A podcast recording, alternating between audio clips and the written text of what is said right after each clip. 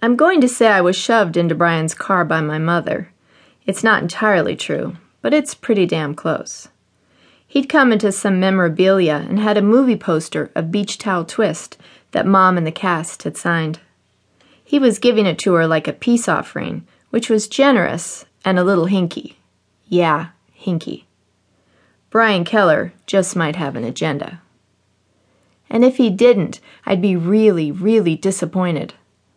I turned down any sexual invitation, but a girl liked to be asked.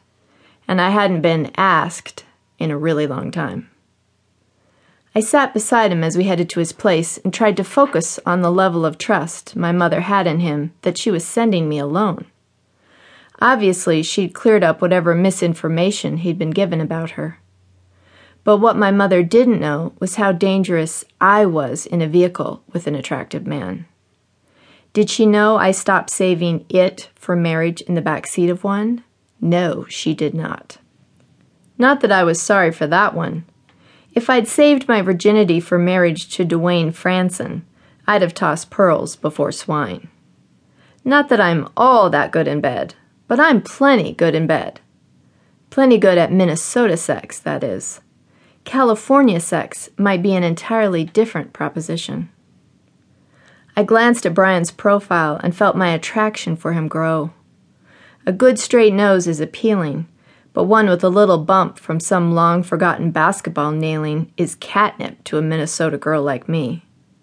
I was in danger of having my own agenda. Watching him drive down the Pacific Coast Highway, I realized it was the same route the cab had taken when we'd met for coffee. Who knew he lived in Malibu? And what kind of journalist could afford that sort of address? It had to be a real dive, and the kind of bugs that live in cheap apartments are the cold showers of the libido world. Lucky me, cockroaches always ruin my sex drive.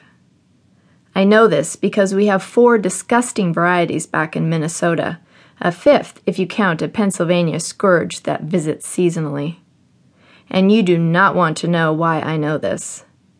Just thinking about it lowers my heart rate for the really attractive guy sitting next to me. And I'm going to keep telling myself that.